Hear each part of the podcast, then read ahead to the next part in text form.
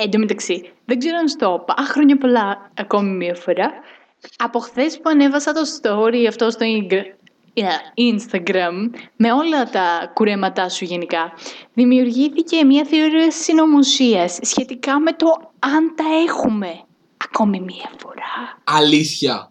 Ναι. Δεν το έχεις φορά το ξανακούσει ακούω να αυτό το φανταστώ. Ε, πρώτη φορά το ακούω αυτό το μήνα. Μόνο αυτό το μήνα, ναι. Και εγώ κάπως έτσι είμαι. Life happened. Λοιπόν, θα σας αφήσουμε με την απορία. Θα τους αφήσουμε με την απορία. Τους άφησα με την απορία. Δηλαδή κάπου όπα.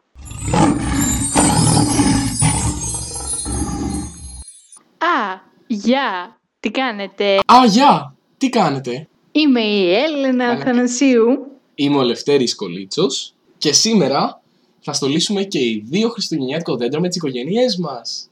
Yay! Εγώ εντωμεταξύ με ξέρεις. Μισώ τα Χριστούγεννα, γενικότερα. Είμαι ο Mr. Grinch, το πράσινο αυτό τερατάκι της οικογένειας. Τα Χριστούγεννα μόνο μου αρέσουν τα σοκολατένια μελομε... Α, δεν μπορώ να μιλήσω σήμερα. Μόνο τα ποιο είναι το σοκολατένια θέμα; Ξέρεις ποιο είναι το μελομακάρονα. Ξέρεις ποιο είναι το θέμα, ότι δεν είσαι μόνο Grinch, είσαι και cringe. Ναι, εντάξει, α, γι' αυτό το είπα άλλωστε, γιατί περίμενα να πιαστείς από αυτό. Ωραία. Λοιπόν, να καταλάβεις λίγο. Σε αυτό το σπίτι έχουμε να στολίσουμε δέντρο από το 2015.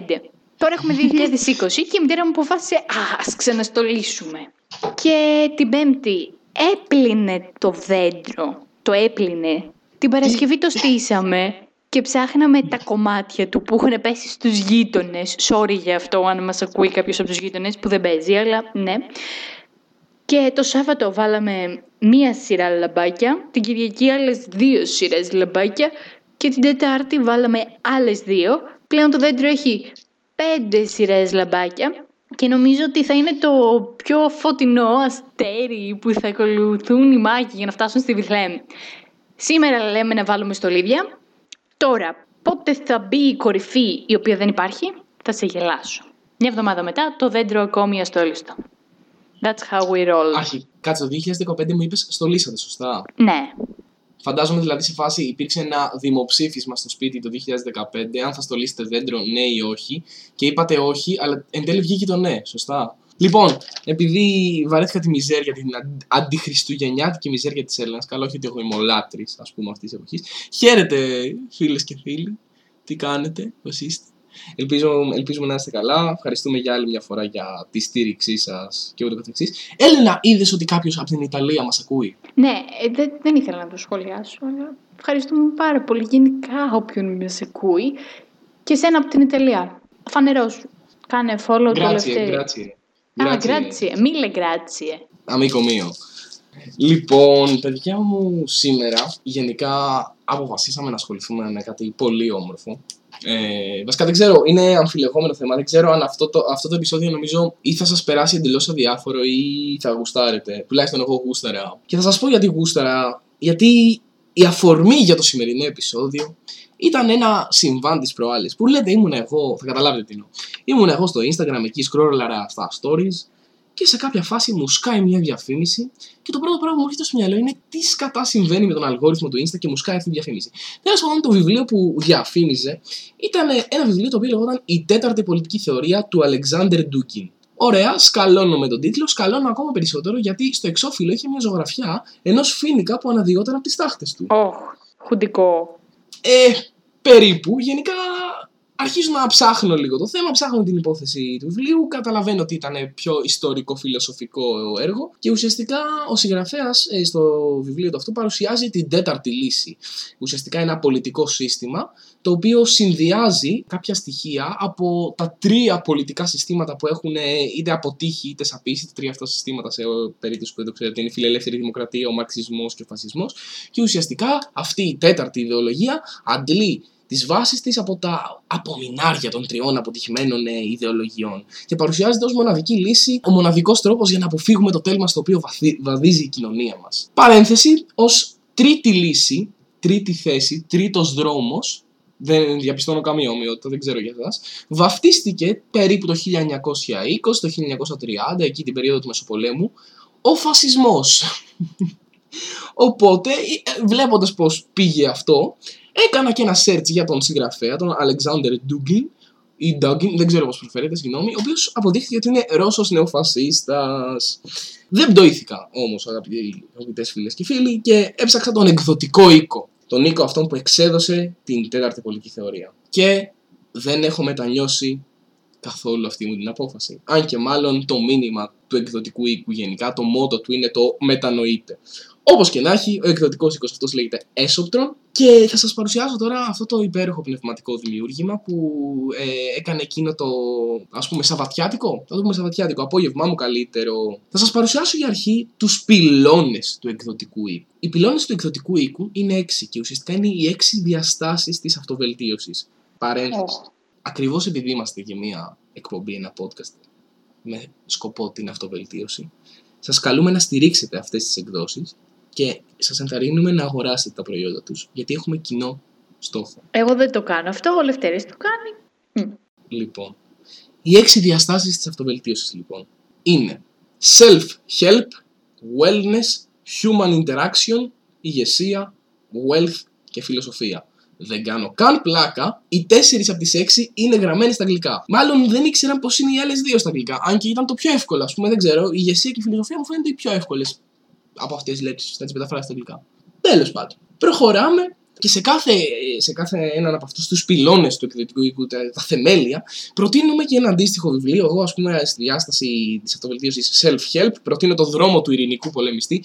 Shout out στο μοναδικό ειρηνικό πολεμιστή εκεί έξω, ξέρει αυτός ποιος είναι. Όσον αφορά την ε, διάσταση του wellness, μάλλον ποιότητας ζωής, κάτι τέτοιο, προτείνω το εγώ ΑΕ Shout out σε Γαριφαλιά Αθανασίου και στον κύριο Μαστρομανόλη. Και στο κομμάτι wealth προτείνω το βιβλίο By Biology. Το πιάσατε. Biology. Η βιολογία της κατανάλωσης. Είδατε τι έκαναν εκεί; Όχι. Buy, αγοράζω. Ology. Τέλειο. Όχι. Λοιπόν, άκουσε με πληβία μου. Μπορεί να μην τα καταλαβαίνεις εσύ αυτά, αλλά δεν έχει σημασία. Το πεφωτισμένο μας κοινό το καταλαβαίνει. Λοιπόν, ο σκοπός ε, αυτού του εκδοτικού οίκου είναι η αναζήτηση της γνώσης στον καταιγισμό των πληροφοριών. Προσφέρει μάλιστα και νέες δυνατότητες ε, στο χώρο ανάγνωσης βιβλίων μέσω tablet, e-book κλπ. Έχει και αντίστοιχες φωτογραφίες. Να μπείτε να τσεκάρετε, θα σας αφήσω το link στην περιγραφή. Αλλά αυτό που πραγματικά ξεχωρίζει τον εκδοτικό οίκο Esoptron είναι τα περιοδικά του. Καλά ακούσατε, περιοδικά. Δεν έχει ένα περιοδικό, έχει δύο περιοδικά, αγαπητοί φίλοι, αγαπητές φίλες, ή το αντίστροφο, ό,τι προτιμάτε. Το πρώτο περιοδικό ονομάζεται. Παπάκι. Τι παπάκι. Α, Φίλ, παπάκι. Οκ. Ναι. Ναι, όχι. Λοιπόν, το πρώτο περιοδικό ονομάζεται Το Τρίτο Μάτι. Δεν ξέρω τι σας έρχεται στο μυαλό. Εμένα δεν μου δημιουργεί καμία περίεργη εικόνα στο μυαλό. Δεν μου, καθόλου δεν σκέφτομαι καμία συγκεκριμένη αίρεση όταν ακούω τρίτο μάτι. Και συγκεκριμένα αυτό το οποίο διακρίνει αυτό το περιοδικό είναι η διεισδυτική ματιά στα μεγάλα θέματα της φιλοσοφίας, της ιστορίας και της ερευνητικής επιστήμης. Ενδεικτική αρθρογραφία από το συγκεκριμένο τεύχος που είδα ε, σε αυτό το site, που είναι το καμάρι τους μάλλον, είναι. Το πρώτο άρθρο λέγεται Αποδομώντας το φαινόμενο της συνείδησης. Και το δεύτερο άρθρο είναι το ταξίδι στη συνείδηση. Θα σπεύσει να πει τώρα ένας πληβίος, ένας ακαλλιέργητος. Βαρέθηκα. Λευτερή. Αυτά είναι τέρμα αντιφατικά. Αλλά όχι. Γιατί για να αποδομήσεις τη συνείδηση πρέπει πρώτα να ταξιδέψεις στη συνείδηση. Το δεύτερο όμως και αγαπημένο μου περιοδικό, το καμάρι των εκδόσεων Esoptron, είναι το Hellenic Nexus. Ενδεικτικά από το τεύχος 159 του Οκτωβρίου 2020, ε, κάποια άρθρα. Οι μάσκες πέφτουν. Αποκαλύπτεται ο μύθος του κορονοϊού και η επιβολή του παγκόσμιου φόβου πεπρωμένο, ηχνηλατώντα τα απότερα όρια μας. Από τη μάχη του Μαραθώνα στη μάχη της ελληνικής αξιοπρέπειας. Ασχολία στο εντάξει, μπορείτε να καταλάβετε κάποια πράγματα. Και το, τέλε, το τέταρτο δεν έχει κάποιο τίτλο, δεν θυμάμαι τον τίτλο του. Πάντως ε, ουσιαστικά παρουσιάζει τα ελληνοτουρκικά δρόμενα του σήμερα υπό το πρίσμα της γνωστής ταινίας στο Express του Μεσονυχτίου. Άσκηση για το σπίτι, παιδιά. Δείτε το Express του Μεσονυχτίου και κάντε αντίστοιχη ανάλυση. Και θα κερδίσετε bonus βίντεο. Και στο τέλος αυτού του περιοδικού ουσιαστικά σου λέει σημαντικά γεγονότα συμβαίνουν γύρω μας. Και μετά θέτει κάποια ερωτήματα κέρια για την εξέλιξη της ανθρωπότητας και για την ανάγνωση της πραγματικότητας. Σαν να πληκτρολογούνται ένα-ένα. Ποιες δυνάμεις; θα δημιουργούν, σβήνεται. Ποιες επιδιώξεις θα εξυπηρετούν, σβήνεται. Ποιοι επωφελούνται, σβήνεται. Πώς θα εξελιχθούν; και μένει εκεί. Παιδιά, μακάρι να μπορούσατε να τα δείτε, να τα οπτικοποιούσαμε κάπως. Φανταστείτε αυτά τα ερωτήματα και από πίσω να παίζει το soundtrack του Requiem για ένα όνειρο. Ξέρουμε, μπορείτε να φανταστείτε καλύτερο Φτάνει. οργασμό από αυτό. Φτάνει. Ναι, μπορείτε. Φτάνει. Αλλά και πάλι πρέπει να το εκτιμήσει. Έλα λε τώρα, Ελένα, φτάνουμε στο καλύτερο σημείο. Ε, Το αγαπημένο μου τεύχος από το Hellenic Nexus. Το οποίο θα κάνουμε και giveaway στο τέλος της εκπομπής. Είναι το τεύχος 144 Ιούλιος 2019. Βασική θεματική είναι το εφιαλτικό σχέδιο επικυριαρχίας μέσα από τις κάρτες των Illuminati. Και στο εξώφυλλο παρουσιάζεται ένας Illuminatos, θα το πούμε Ηλία τώρα. Παρουσιάζεται ένας Ηλίας λοιπόν, με μια κόκκινη ρόμπα, με μια κουκούλα. Το πρόσωπο του δεν διακρίνεται. Το μόνο που διακρίνεται μέσα από την κουκούλα είναι ένα μικρό τρίγωνο, μια πυραμίδα με ένα μάτι. Και ο τύπος αυτός κρατάει κάτι κάρτες, Yu-Gi-Oh μάλλον, μια τράπουλα Yu-Gi-Oh. Και λέει ο υπότιτλος, η προφητική τράπουλα στο παιχνίδι που γίνεται πραγματικότητα. Είδατε τι έκαναν εκεί, επειδή η τράπουλα παίζει παιχνίδια, ε, ε, ε, πληβή, πάλι δεν το πιάσατε. Και ενδεικτικά, ενδεικτική αρθογραφία από το συγκεκριμένο επεισόδιο είναι η μετανέα τάξη πραγμάτων, ξέρεις, η μετανέα, είναι εξέλιξη, οι τελευταίες κινήσεις στην παγκόσμια σκακέρα της παγκοσμιοποίησης και το αρκαδικό ιδεώδες, μια πανάρχια βιοσοφική παράδοση στον αντίποδα της κλιματικής αλλαγής. τα ε, περιοδικά τα έχει online ή πρέπει να τα αγοράσεις σε έντυπη μορφή; Αν πω δηλαδή εγώ τώρα σε, αυτή την, σε αυτόν τον εκδοτικό οίκο, θα Ναι. βρω το περιοδικό ολόκληρο; Όχι, πρέπει να τα αγοράσεις. Τι είμαστε εδώ, είναι σε επιλεγμένα βιβλιοπολία. Το λέει και μετά, επιλεγμένα βιβλιοπολία. Και δεν είναι Σίγουρα για αυτά θα όλους. είναι κάπου δίπλα στη σχολή, εκεί στα εξάρχεια, γύρω, γύρω, γύρω, γύρω, Εκεί. γύρω. Όλα εκεί είναι. Είναι στην Εόλου, συγκεκριμένα σε μια στοά. Σε μια στοά! Δεν ξέρω, λέω εγώ τώρα, σε στοά. Τέλος πάντων, ε, γενικά το Hellenic Nexus και οι εκδόσεις Esotron είναι εδώ και, χρόνια, δε- εδώ και 10 χρόνια το επίκεντρο της ανάλυσης, κατανόησης και πρόβλεψης πολιτικών γεγονότων τοπικών, τοπικά και διεθνώς. Ε, και τονίζεται μάλιστα πως η ανάλυση και η πρόβλεψη πολιτικών γεγονότων γίνεται χωρίς προ, χωρίς προκαταλήψεις. Για κλείσιμο θα ήθελα να σας προτείνω δύο πολύ δυνατά άρθρα. Το πρώτο έχει τίτλο «Ανακαλύψτε την καλύτερη δίαιτα, φάτε περισσότερο νερό» και το δεύτερο άρθρο είναι μια συνεργασία των εκδόσεων Esoptron με την πολύ γνωστή σελίδα στο facebook που κι αυτή επιδιώκει την αυτοβελτίωση, την σελίδα «Καλές απόψεις» με τίτλο «Η ζάχαρη είναι καλή». και μετά από αυτό το υπέροχο ταξίδι στις εκδόσεις Έστω Έσοπτρον, πήραμε την εντελώς τυχαία και άκυρη απόφαση, δεν συνδέεται καθόλου με τις εκδόσεις Έσοπτρον, να μιλήσουμε για θεωρίες συνωμοσίας. Ο Λευτέρης την πήρε βασικά. Εγώ δεν είμαι πολύ φάνη γενικότερα. Είμαι λίγο αχ...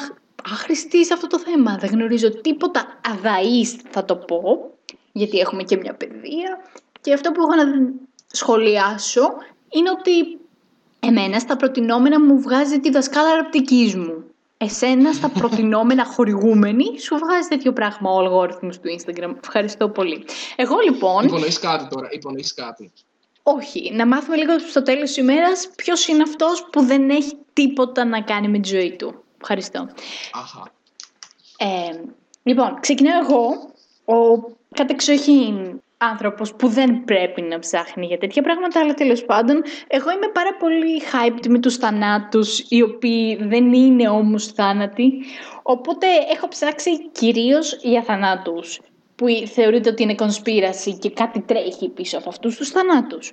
Ξεκινάμε λοιπόν με το θάνατο του Πολ Μακάρτνι, ο οποίος ζει εντωμεταξύ μέχρι σήμερα.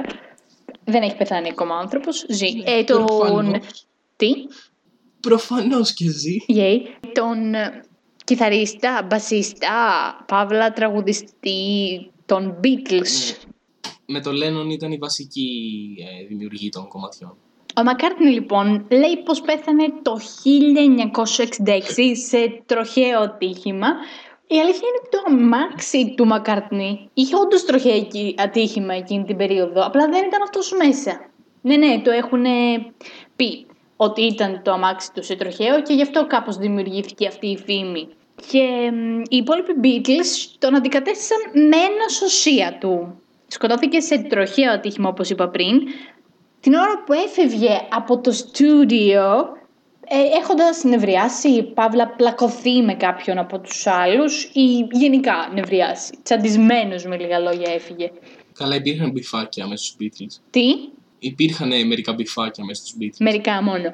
Λοιπόν, ο σωσία του του ονόματι Bill Share είχε κερδίσει, λέει, στο διαγωνισμό, σε ένα διαγωνισμό μου- μουσικής, παύλα τραγουδιού, σαν σωσίας του.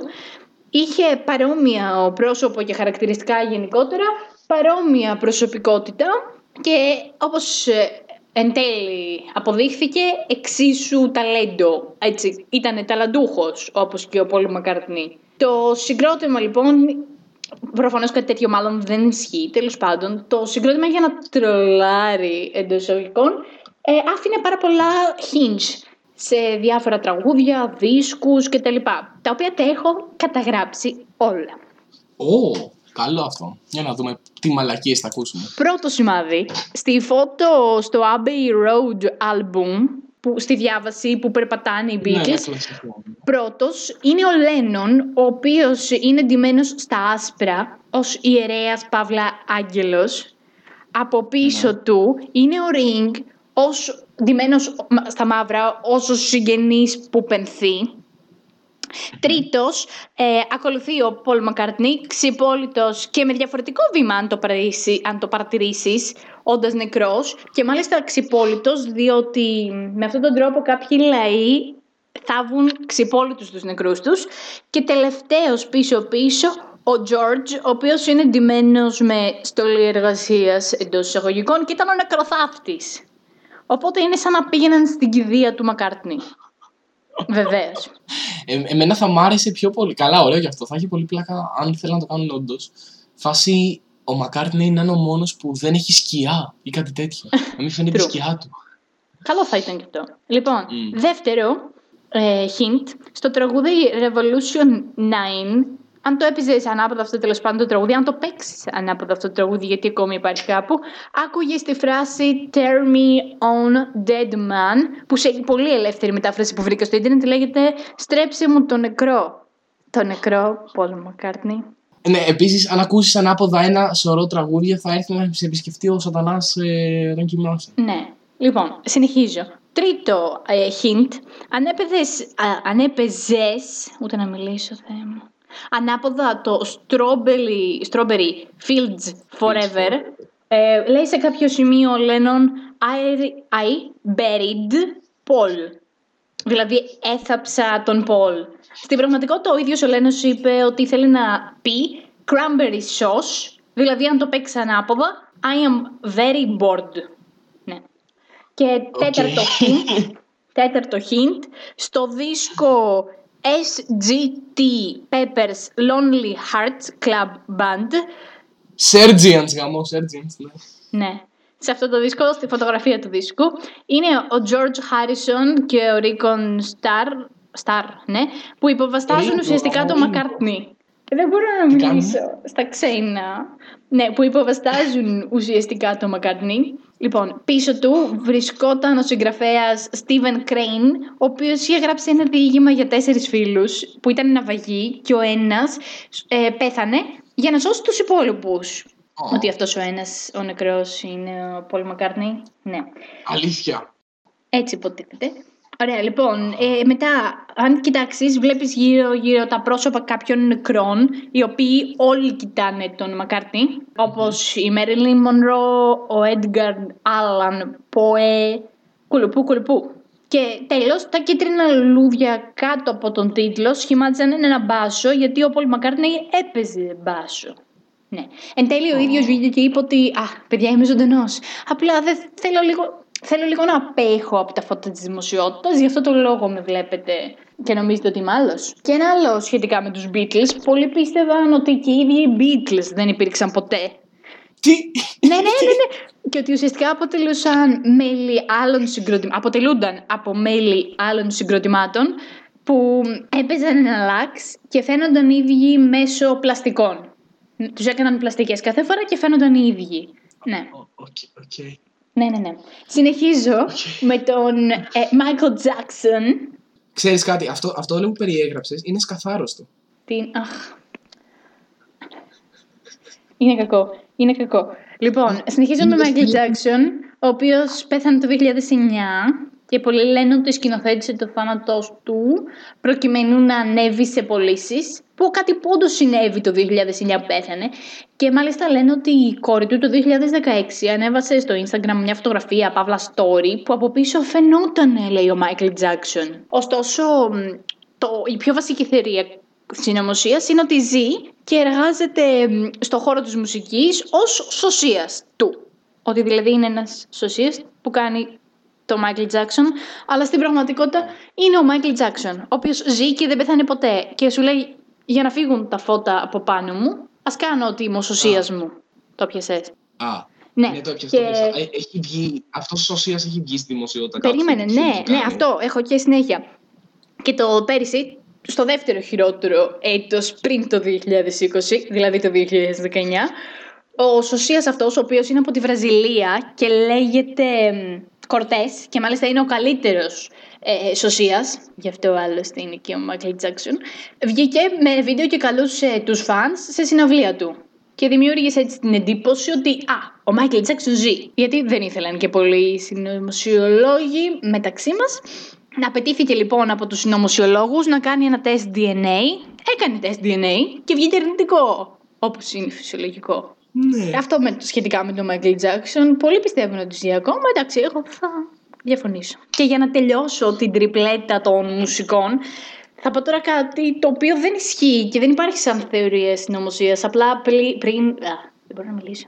Πριν έβλεπα την τούρτα της μαμάς, σειρά στην ΕΡΤ του Ρίγα. Να τη δείτε, είναι πολύ καλή. Και ο Ρίγα, αν το ξέρετε, έχει γράψει και το Σταύλο σε Ρέτα Ζεήμι. Εγώ μεγάλη φαν, δύο φορές το χρόνο τη βλέπω.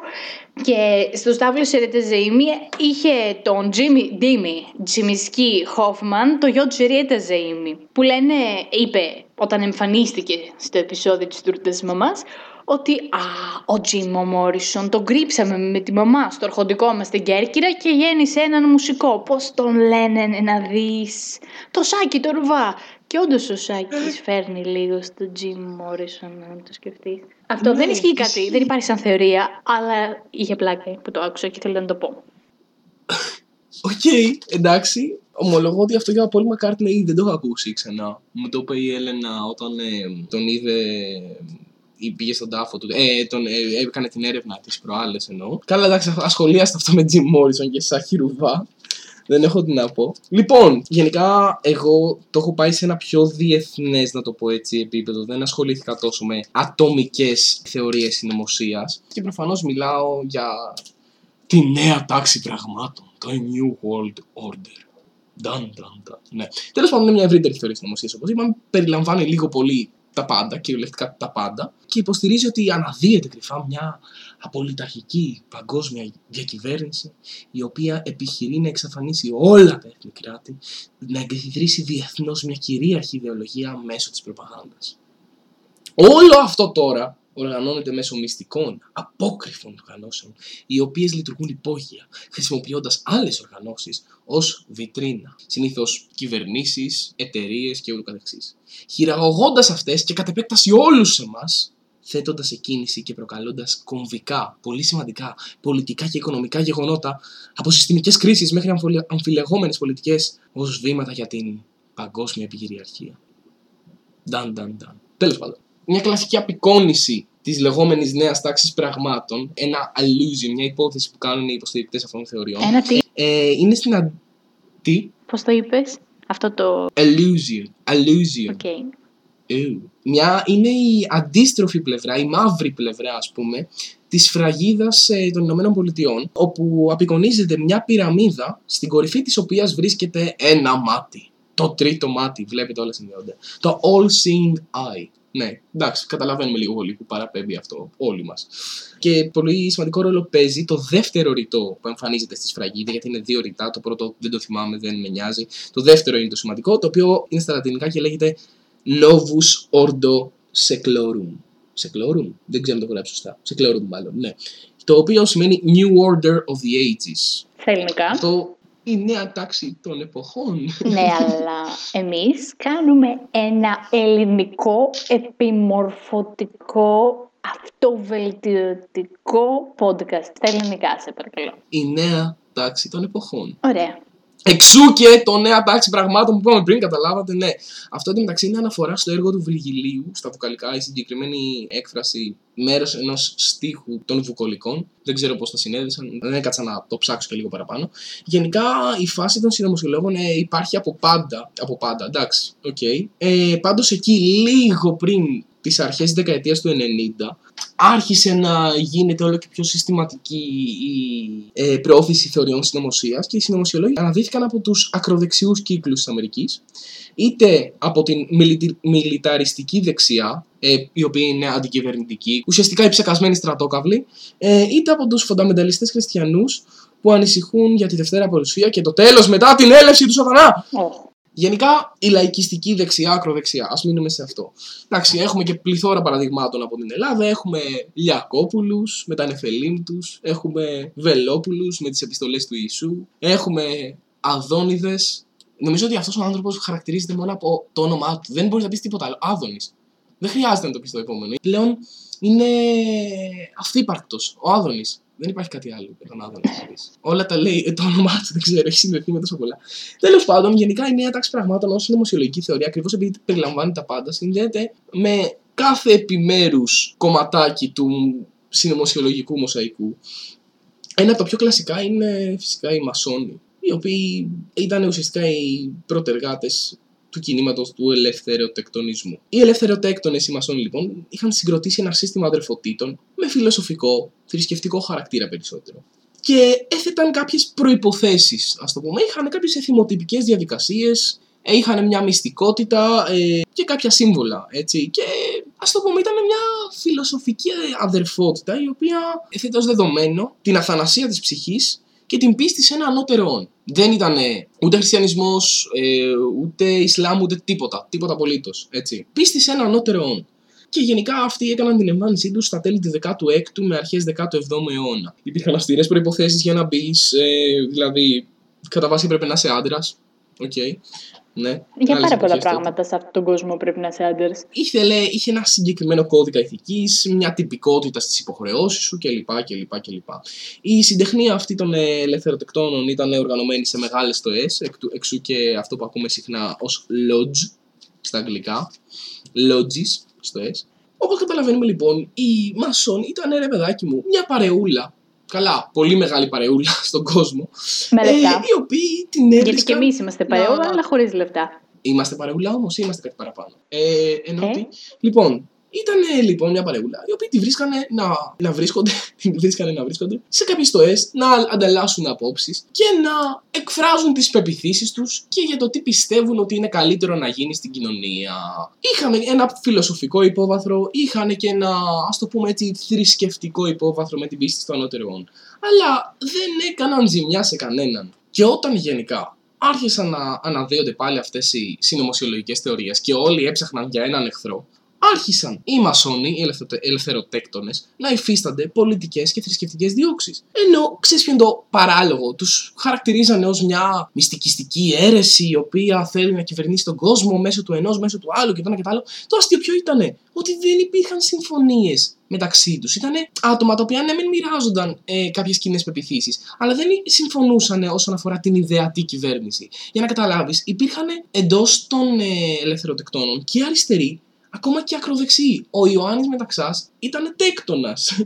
Ήταν σε αυτή την παρεούλα, ας πούμε. Επομένως, αδικαιολόγητα άρχισαν να τους επιτίθενται. Καλά, όχι αδικαιολόγητα, ήθελαν απλά να στρέψουν το ενδιαφέρον του κοινού, όπως γίνεται και σήμερα αυτό με τις νομοσιολογικέ θεωρήσεις. Ότι αυτοί είναι οι αρχοί και αυτοί θα μας καταστρέψουν όλους. Ναι, και για να καταλάβεις στο ολοκαύτωμα, εκτιμάται ότι 80 με 200.000 μασόνοι εκτελέστηκαν από τους Ναζί. Και γενικά κατά τον Δεύτερο Παγκόσμιο Πόλεμο, που υπήρχε ένα αντιμασονικό μέτωπο, να το πούμε έτσι, κυκλοφορούσαν αυτοί με ένα σήμα στα σακάκια τους, στα ρούχα τους, το μπλε λουλούδι μη μελισμόνι, για να αλληλοαναγνωρίζονται. Άντε ρε. Ναι, αυτά γενικά για τους μασόνου. Εγώ να σου πω ότι έχω ακούσει ότι πρώτον, όταν υπογράφουν, βάζουν μια τελεία δίπλα στην υπογραφή.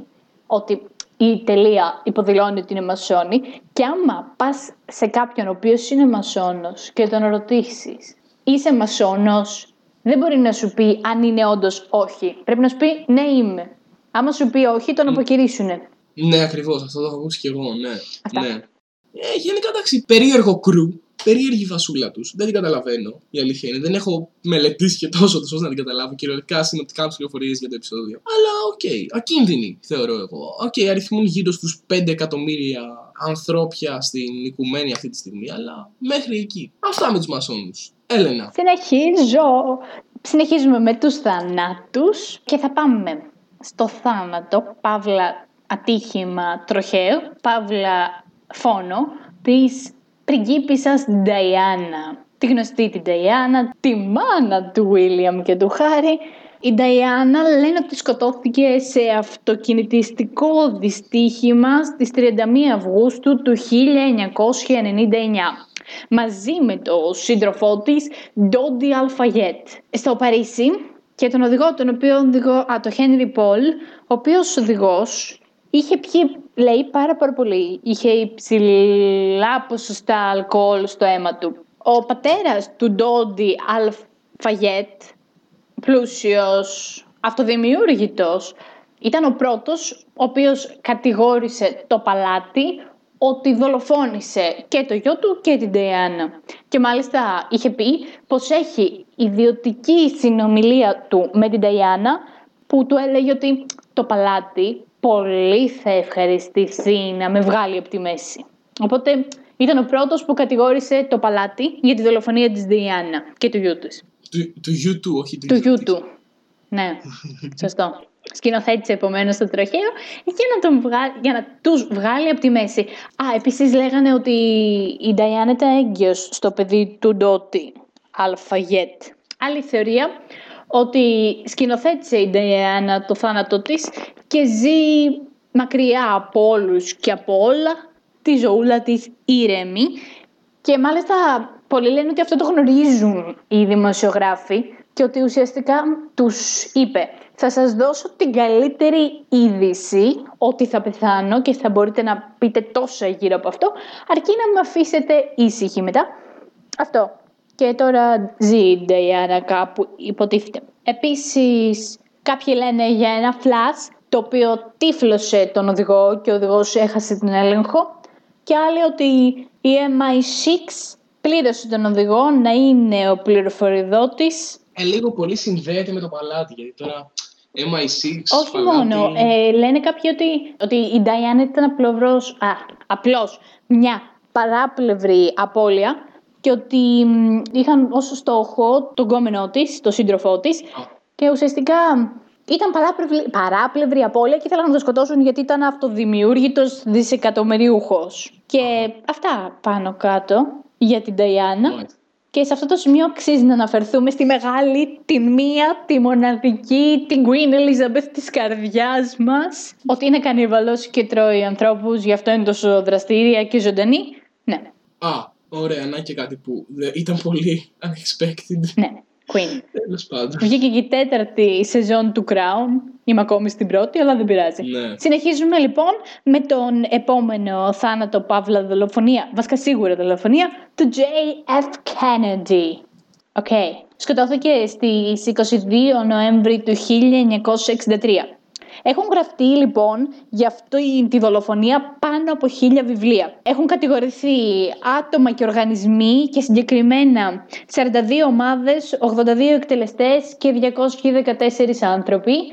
Βλέπε CIA, KGB, η μαφία, ο αντιπρόεδρος, Νομίζω, νομίζω ε, προφέρεται ΚΚΜ η μυστική υπηρεσία της KGB. Ουσίας. Πειράζει που το λέω KGB. Δεν πειράζει. Συνέχισε, go on. Ωραία. Ναι. Ο Φιντέλο Κάστρο, κουλουπού κουλουπού. Μιλάμε για τη μητέρα όλων των συνωμοσιών. Ωραία. Είχα δει ένα υπέροχο meme που και καλά ε, πάνω σε αυτό που έλεγες, έτσι. Βλέπεις ε, έναν πράκτορα της CIA να συνομιλεί με έναν Σοβιετικό. Να λέει ο πράκτορας, ε, ο JFK πέθανε. Και να λέει ο Σοβιετικός, ε, σταματήστε, δεν το κάναμε εμείς, δεν είχαμε καμία ανάμειξη. Και λέει ο πράκτορας, το ξέρουμε. Ουχ. Ούψ. Ο Dave Perry, ένας, δεν ξέρω ακριβώς τι ήταν, ήταν ο πρώτος τέλος πάντων που ασχολήθηκε με όλα αυτά. Έχει καταρρύψει τις περισσότερες θεωρίες συνωμοσίας σχετικά με τη δολοφονία. Δεν μπόρεσε ποτέ όμως μέχρι και σήμερα να καταρρύψει την θεωρία ότι η CIA τον δολοφόνησε. Yeah, yeah. Ξεκινάμε λοιπόν με τις βασικότερες θεωρίες. Η πρώτη και κύρια ότι τον σκότωσε, ο, που ισχύει ότι τον σκότωσε ο Λί Χάρβεϊ, ο Oswald, Oswald, Oswald. Αυτός άλλωστε μπήκε και φυλακή για τη δολοφονία, αλλά μετά τον σκότωσε κάποιος που δεν θυμάμαι το όνομά του. Ωραία λοιπόν, ο αντιπρόεδρος Τζόνσον τον σκότωσε για να πάρει τη θέση του. Και για να μην γίνει έρευνα για κάποιες έτσι, παρακρατικές και άλλα τέτοια που είχε κάνει. Επίσης, καταγόταν από το Τέξας και επειδή ο Κέννεντι δολοφονήθηκε στο Τέξας, το θεώρησαν πάρα πολύ φυσιολογικό ότι αυτός εμπλεκόταν γενικότερα. Ε, δεύτερη θεωρία ότι τον σκότωσαν οι πολεμικές βιομηχανίες γιατί ήθελε να ανασύρει τα Πυρηνικά. όχι, να αποσύρει, να αποσύρει. Ήθελε να αποσύρει τα στρατεύματα από το Βιετνάμ και θα έχαναν πάρα πολλά λεφτά από την πολεμική βιομηχανία ή βιομηχανίες, αν τα απέσυρε όντως. Οπότε τον σκότωσαν. Η τρίτη θεωρία είναι ότι τον σκότωσε η CIA για να μην την κλείσει, γιατί σκεφτόταν να κλείσει τη CIA, του ήταν άχρηστη. Τέταρτη θεωρία ότι η ακροδεξιά τον είπα τον σκότωσε, γιατί ουσιαστικά ήταν έτοιμος να αποκαλύψει τις σχέσεις αμερικανικών, αμερικανικών ιδρυμάτων με τους Ναζί μέχρι το Pearl Harbor, μέχρι τότε. Και επίσης ήταν αρκετά φιλικός με τους Ρώσους, αρκετά φιλικός με τον Φιντελ Κάστρο, ήταν γενικά καλούλης και δεν τον ήθελαν έτσι καλούλη. Λένε ότι, λένε ότι άτομα που εμπλέκονταν με τους Κου Κλουξ Κλάν, δεν μπορώ να το πω ποτέ αυτό, τέλος πάντων, μοίραζαν... δεν μπορώ να τους πω, τι να κάνω. Μίλαζαν, μοίραζαν φυλάδια, τα οποία έλεγαν wanted for high treason, δηλαδή καταζητείτε για ύψιστη προδοσία, σκοτώστε τον. Yay. Ε, επόμενη θεωρία ότι τον σκότωσε η, μας- η μαφία του Σικάγο γιατί ήταν κατά του οργανωμένου εγκλήματος και ήθελε γενικότερα να το εξαλείψει. Η έκτη θεωρία ότι τον σκότωσε ο Φιντέλ ο Κάστρο κυρίως λόγω των σχέσεων Αμερικής Κούβας αλλά και την κρίση στον κόλπο των χείρων. Ωστόσο ο JFK είχε επιδιώξει την εξομάλυνση των διαφορών με την Κούβα και μάλιστα ο Φιντέλ, όταν έμαθε ότι πέθανε ο Κέννεντι, στεναχωρήθηκε αρκετά, θα έλεγα. Γιατί ήταν έτοιμος να του πει ότι ναι, συμφωνώ με αυτά που μου λες. Ναι, γενικά ο Κέννεντι ήταν ε, από τους πιο συνεννοήσιμους ε, πολιτικούς της Αμερικής; Και ήταν λίγο πολύ ο μόνος ο οποίος προσπαθούσε να βγει από το βαρ- βαριά, βαριά, βαριά αντισοβιετικό, αντικομμουνιστικό πλαίσιο των Αμερικανικών κυβερνήσεων τότε με τις μαύρες λίστες, τον μακαρθισμό και λοιπά. Προσπαθούσε να βγάλει την χώρα από εκείνες τις ε, προσαγωγές, προκαταλήψεις και λοιπά. Ναι, ήταν φιλικός γενικά. Φιλικά προσκύμενος. Επίσης, επόμενη θεωρία ότι ένας τυπάς, ο Τσάρλ Χάρλσον, ε, ισχυρίστηκε ότι έλαβε μέρος στη δολοφονία. Ωστόσο, τότε νομίζω, νομίζω ήταν φυλακή αυτός. Τώρα, πώς έλαβε μέρος, δεν ξέρω.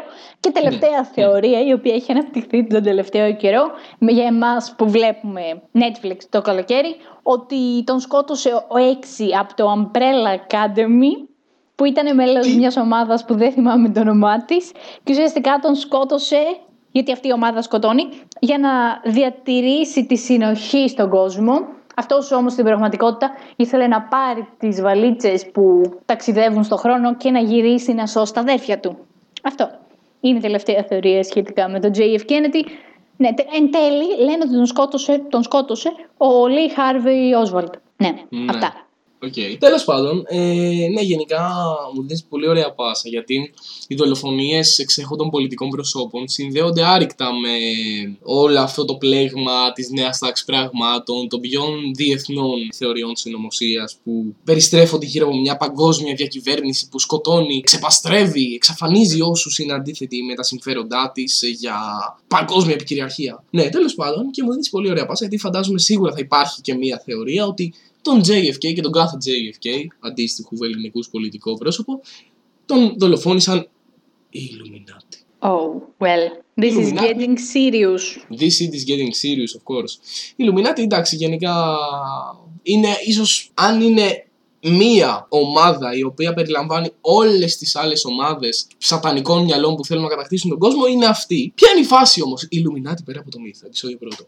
Λοιπόν, η Illuminati ήταν μια βαβαρική μυστική αδελφότητα, παύλα εταιρεία, η οποία ιδρύθηκε την εποχή του διαφωτισμού. Ε, συγκεκριμένα ο ιδρυτής της ήταν ο Johann Adam Weishaupt, ε, ο οποίος ίδρυσε την αδελφότητα αυτή την 1η Μαΐου του 1776. Ποια είναι η φάση λοιπόν αυτής της αδελφότητας, της τόσο σατανικής αδελφότητας που θέλει την παγκόσμια επικυριαρχία; Η φάση αυτής της αδελφότητας ήταν η προώθηση φιλελεύθερων και δημοκρατικών αξιών, ισότητας και δικαιοσύνης. Α, Ναι, αυτό ήταν το τόσο σατανικό που έκαναν οι Ιλουμινάτι. Αυτοί ήταν οι κακοί, οι άθλοι, οι υποκινητές ε, ραδιουργιών και ιντριγκών. Σκοπός ήταν η απελευθέρωση από κάθε είδους κρατικής και θρησκευτικής προπαγάνδας που υπήρχε την εποχή.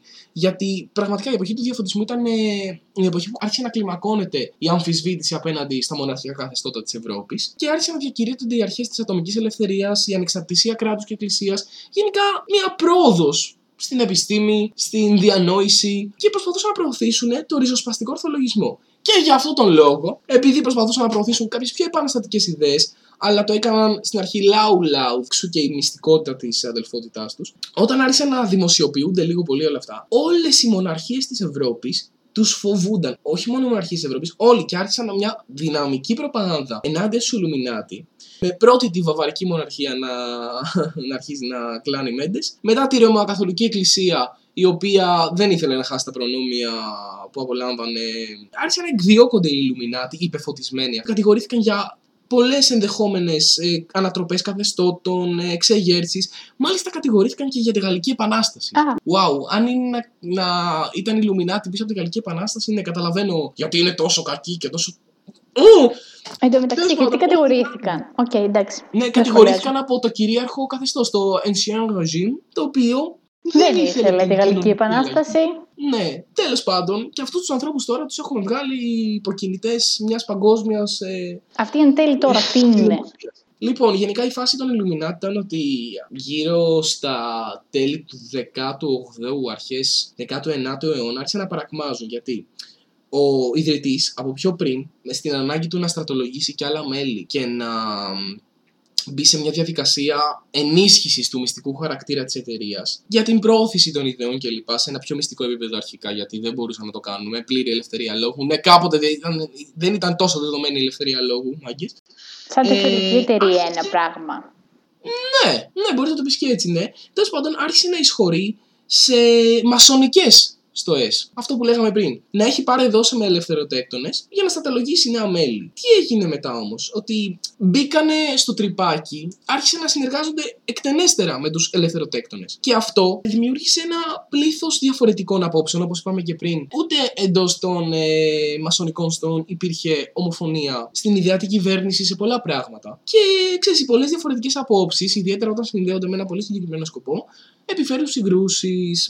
Η πιο χαρακτηριστική από αυτές τις συγκρούσεις ήταν η διαφωνία του ιδρυτή, του Johann Adam Weishaupt, με ένα άλλο σημαίνον μέλος, το οποίο είχε αποκτήσει επιρροή. Γιατί ο Weishaupt ήταν κατά του κλήρου και της οργανωμένης θρησκείας και των προνομίων που απολάμβανε από το κράτος, από τη μοναρχία. Και ο άλλος ήταν υπέρ του μυστικισμού. Ξέρεις, επειδή μπήκε λίγο στο τρυπάκι με τους μασόνους για την πίστη στα ανώτερα όντα κλπ. Και το ένα και το άλλο, είχε μπει λίγο σε πιο μυστικιστικά μονοπάτια. Και αυτό ήταν μια πολύ θεμελιώδης διαφορά. Και γενικά μέσα σε, σε αυτό το κλίμα προώθησης των ιδεών άρχισε να χάνουν τον πιο μυστικό χαρακτήρα, να δημοσιοποιούν τις αντιμοναρχικές τους θέσεις, με αποτέλεσμα να μπουν στο στόχαστρο των κυβερνήσεων, των ε, μοναρχιών και να εκδιωχθούν. Και ποια είναι η φάση τώρα; Το Μεσοπόλεμο, στον 20ο αιώνα τώρα, άρχισε να αναδύεται μια φασιστική προπαγάνδα ότι η αδερφότητα των Ιλουμινάτη επιβίωσε. Άρχισαν να την κάνουν όλο και πιο διάστημη στην τότε pop κουλτούρα και ότι η αδερφότητα των Ιλουμινάτη εξυπηρετεί τα συμφέροντα της Εβραη... εβραϊκής ελίτ, για να δεις πως όλα συνδέονται με το σιωνισμό και όλα και τα και ούτω καθεξής,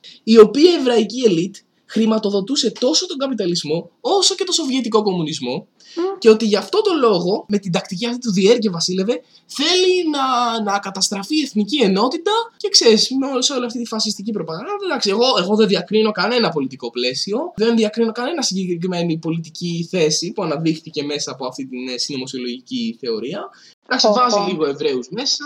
Εβραίοι Ιλουμινάτι, ας τους κάψουμε όλους. Τέτοια και όμορφα. Ναι, αυτά με τους Ιλουμινάτι. Πω μια αδερφότητα του διαφωτισμού επικεντρωμένη στην ε, προώθηση φιλελεύθερων ε, ιδεώδων της εποχής με σκοπό να ανατρέψει το σάπιο καθεστώς του τότε, κατέληξε να είναι μια μυστική αδελφότητα η οποία θέλει την παγκόσμια επικυριαρχία. Ναι. Ναι.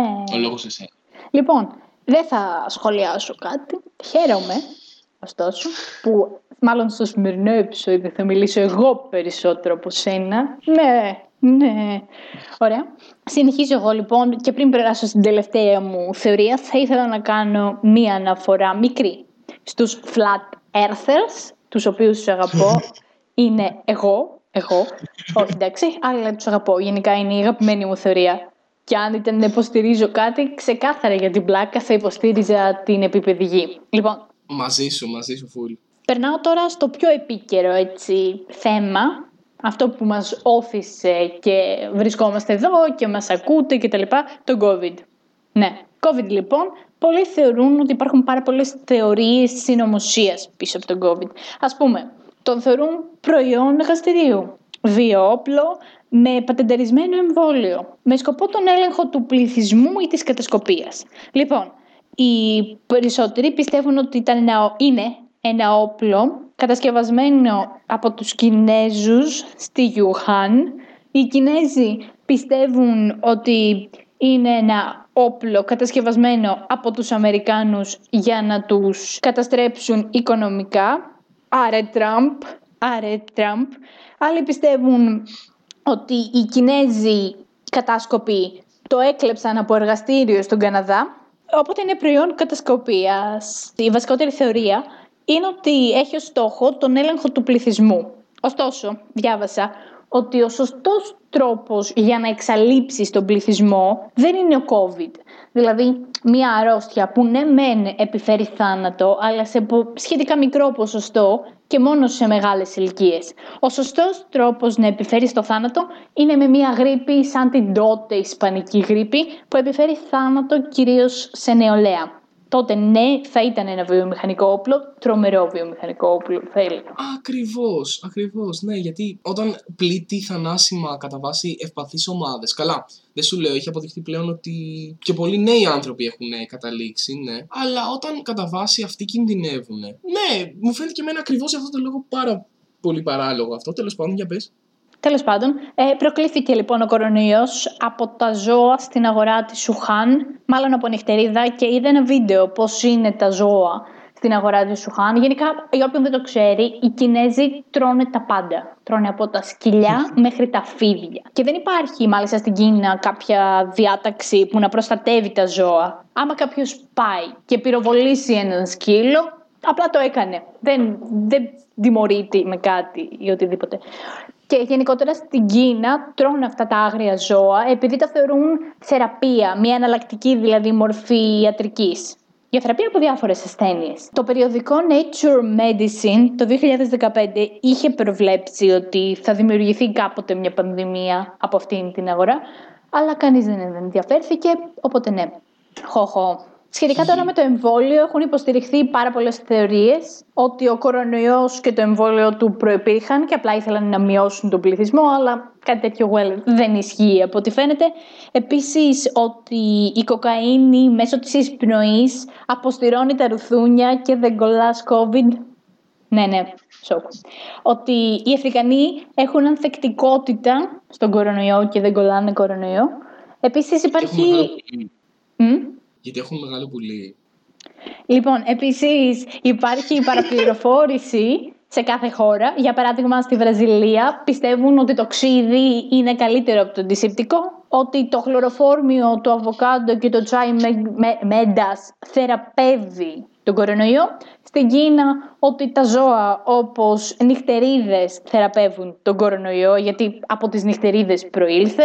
Στην Εστονία ο υπουργός Εσωτερικών δήλωσε ότι το απλά με το ονομάσαμε το κοινό κρυολόγημα coronavirus με σκοπό να μας τρομοκρατήσουν. Ερχόμαστε τώρα στην Ελλαδίτσα μας που βγήκανε και είπανε όχι μόνο οι άνθρωποι της θρησκείας αλλά και πολλοί έτσι, άνθρωποι της πολιτικής ότι η Θεία Κοινωνία δεν κολλάει τον κορονοϊό. Στην εκκλησία δεν κολλάς ιό, κολλάς Θεό. Ε, μάλιστα και πολλοί γιατροί παρότριναν τους πιστούς να προβούν στην εκκλησία και να... Ναι, Θεία Κοινωνία, κατάλαβες, δεν ξέρω τι. Ναι. Μην ξεχάσουμε αυτό το βουλευτή παύλα αρχηγό κόμματος που δημιούργησε εκείνη την κρέμα χεριών για τη θεραπεία του κορονοϊού. Ευχαριστώ. Αυτόν με τις επιστολές των Ιησού Χριστό λες. Ναι, αυτόν. Ε, τι άλλο; Μου θυμίζει την αλυσ- παλιά αλυσίδα σούπερ μάρκετ. Την τα σούπερ μάρκετ Βερόπουλος. Επίσης, οι γονείς ε, που τώρα πίστευαν ότι α, οι μάσκες δεν κάνουν τίποτα, μην αναγκάζετε τα παιδιά μας να φοράνε μάσκες στο σχολείο, δεν θα κολλήσουμε, δεν υπάρχει κορονοϊός. Yay. Ε, στην Ινδία θεωρούν ότι τα ούρα αγελάδας και, τα κοπρι... και η κοπριά από αγελάδες αποτελεί θεραπεία για τον COVID. Εκεί την αγελάδα την έχουν σαν θεό. Ναι, οτιδήποτε. είναι το ιερό του ζώο, λογικό. Μπορεί να θεραπεύσει τα πάντα. Και τέλος, Εγώ αντίστοιχα πιστεύω ότι το ε, σπαρτιατικό αίμα είναι θεραπεία για τον κορονοϊό. ο μελαναζωμός. Και ο μελαναζωμός αλλά και το σπαρτιατικό αίμα. Το σπαρτιατικό αίμα. Ο Κιάδας, λες να γεμίσει. Όχι ο Κιάδας, αυτά είναι ψέματα που θέλουν να βγάλουν τους σπαρτιάτες μας κακούς. Δεν, θα, δεν ρίχνουν τους νεκρούς από COVID στο Κιάδα. Καλά, αυτό πήγε πολύ μακριά. ε, όχι τους νεκρούς, τους άλλους. Τέλος πάντων, ήταν κακό. Λοιπόν, και δεν νομίζω ότι χρειάζεται να σχολιάσουμε αυτή τη θεωρία που κυκλοφορεί κυρίως, η βασική αυτή θεωρία, ότι Α, θέλουν να μας αναγκάσουν να κάνουμε το εμβόλιο και μέσω του εμβολίου να μας περάσουν μικροτσίπ για να ξέρουν που είμαστε ανα πάσα στιγμή και 5G και άλλα τέτοια. Ένα λεπτό, ένα λεπτό, τι εννοείς; Δεν το ξέρεις αυτό, ότι ουσιαστικά τώρα αρρώστησαν τον πληθυσμό, ναι. ψάχνουν να βρουν το εμβόλιο και μαζί με το εμβόλιο θα μας περάσουν μικροτσίπ για να ξέρουν πού, βρίσκομα- πού βρισκόμαστε ανα πάσα στιγμή. Εσύ γιατί το ειρωνεύεσαι, δεν κατάλαβα. Να σου πω, είσαι και εσύ, εντάξει, κοιμάσαι και εσύ όρθια. Εντάξει, Ελένα, οκ. Συγγνώμη. Εγώ γενικά Ελένα. δεν ξέρω αν θα έκανε και το εμβόλιο το οποίο δεν πήρε ούτε ένα χρόνο να φτιαχτεί. Δεν ξέρω, ψιλοφοβάμαι. Ναι, η Λέει αλήθεια προκαλεί είναι ότι- στειρότητα. Και αυτό δεν το λέω από άποψη θε- conspiracy. Το λέω γιατί όντως το έχω ακούσει ότι προκαλεί στειρότητα. Κάτσε, και για ποια γενικότερα από όλα τα εμβόλια οι λέει. γιατροί παροτρύνουν οι νέοι και οι νέες κυρίως να μην το κάνουν. Οκ. Τέλος πάντων, δεν ξέρω για ποιο από όλα τα εμβόλια λες, γιατί εντάξει, είναι λίγο διαφορετικά. Όντως, ο ρυθμός παραγωγής παρά τους ανταγωνισμούς, γιατί εντάξει, όντως, αν είχαν λίγο συνεργαστεί, θα βγαίνει πολύ νωρίτερα το εμβόλιο. Ήταν όντως ακραίος, ήταν σε χρόνο ρεκόρ βγήκε το εμβόλιο. Πάντως, σύμφωνα με κάποιες πληροφορίε που μου έδωσε ένας φίλος μου, ο shout out στο φίλο μου τον Τάσο, έχει μια μεγάλη επαφή με τις ε, ιατροϊκέ, βιολογικές επιστήμες κλπ. Πολλά κλπ. φιλιά, Τάσο. Ότι γενικά το εμβόλιο της Pfizer έχει το θετικό το ότι δεν έχει μέσα ούτε ενεργό ούτε απενεργοποιημένο ιό, ούτε καν τμήματα του περιβλήματος του ιού. Περιέχει μάλιστα μόρια mRNA που δίνει ουσιαστικά στα δικά, του, στα δικά σου κύτταρα, στα κύτταρα του εμβολιαστέντος, την εντολή να συνθέσουν τμήματα του περιβλήματος του ιού, ώστε να προκαλέσει ανοσιολογη- ανοσιολογική απόκριση χωρίς να υπάρχει κίνδυνος επιμόλυνσης. Δηλαδή, έτσι, ακόμα και να εμφανίσει συμπτώματα κλπ. δεν είσαι μεταδοτικός στην πραγμα- και στην πραγματικότητα δεν νοσείς. Επομένως, εντάξει, μπορεί όντως αυτά τα ποσοστά 90-95% περί αποτελεσματικότητας να μην είναι τόσο true και απλά θέλουν να ενθαρρύνουν λίγο τον κόσμο κλπ. Αλλά καλό είναι να εμπιστευόμαστε τους γιατρούς, ειδικά όταν δεν γίνονται υποχείρια πολιτικών και οικονομικών συμφερόντων, που δύσκολα το βρίσκεις αυτό στις μέρες μας, αφ- είναι λίγο σπάνιο αυτό το φαινόμενο, αλλά καλό είναι να μην είμαστε αντιεμβολιαστές, να έχουμε σαφώς τις... ε, Την πισινή μας, να την Αμφιβολίες. κρατάμε την πισινή μας. Τις Ναι, επιφυλάξεις εννοείται, μας. εννοείται. Ειδικά όταν μιλάμε για την υγεία μας, αλλά επειδή μιλάμε για την υγεία μας, όχι για έλεγχο του πληθυσμού, θέλω να πω και για να κάνουμε ένα επιμήθειο σε όλη αυτή την κατάσταση. Ε, Αυτό είναι crossover episode από την πρώτη μας σειρά και από τη δεύτερη. Τώρα φυτάρουμε με food for thought και μιλάμε πιο σοβαρά. Κουμπί σοβαρότητας, ναι. Τέλος πάντων, ότι, οκ, καταλαβαίνω μέσε άνθρωπε, και όταν λέω μέσε άνθρωπε, δεν μιλάω για τους ακροδεξιούς που υποστηρίζουν συνήθως όλες αυτές τις ε, συνωμοσιολογικές θεωρίες. Έχει αποδειχθεί επανειλημμένως ποιοι τις υποστηρίζουν ε, θερμά. Λοιπόν, μέσε άνθρωπε, καταλαβαίνω την ανάγκη σου, όλοι την έχουμε αυτή την ανάγκη να μας εξιτάρει το άγνωστο. Προβληματιζόμαστε για αυτά τα οποία δεν ξέρουμε και είναι λογικό να μην ξέρουμε τα πάντα. Δεν μπορούμε να ξέρουμε τα πάντα. Και για πιο απλά πράγματα, δηλαδή για τα οπλικά συστήματα της χώρας, ε, το τι παίζει ακριβώς, ακριβώς, ακριβώς όμως με την κλιματική αλλαγή. Γενικά, συμφωνίες, Για το fast συμφέροντα, μυστικά. fashion. Όχι, γι' αυτό ξέρουμε. Fast- Διόρθωση. Τι είναι αυτό, ποιο, το... Δεν ξέρεις τι είναι το fast fashion. Αυτό το πρέπει fast να fashion? γίνει ολόκληρο food for thought episode. Ωραία, θα, το, θα, το, θα μου το πεις μετά. Και γενικά, οκ, ναι, καταλαβαίνω. Πολλά πράγματα δεν μπορούμε να τα γνωρίζουμε. Δεν μπορούμε να γνωρίζουμε τι υπάρχει στα βάθη του ωκεανού, στα πολύ βάθη, έτσι. Δεν λέω τώρα. ναι. Το Kraken. Είναι πάρα. Ακριβώς. Όχι.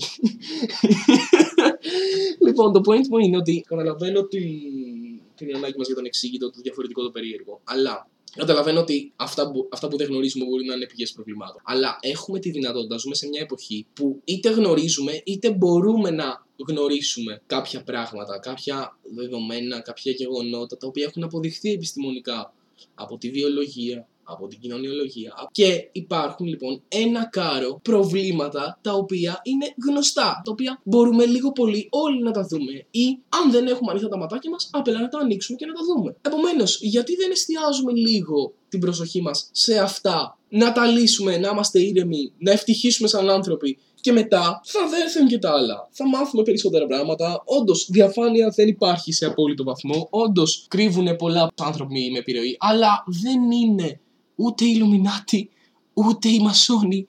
Ούτε ο οι Μακάρτνι. ραισιστές. Ναι, ο Μακάρτνι εντάξει, το ξέραμε ήδη ότι έχει πεθάνει και ότι ο σωσίας του αλωνίζει αυτή τη στιγμή.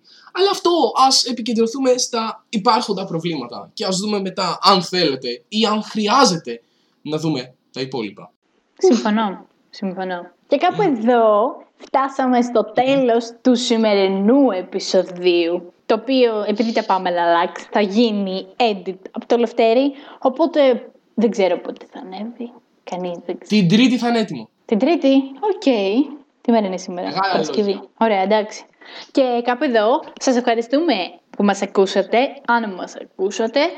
Πάμε να στολίσουμε ε, τα δέντρα ναι. μας. Βασικά πάω να βλέπω τους άλλους να στολίζουν το δέντρο και εγώ να πλέκω ως γνωστή και σωστή γριά.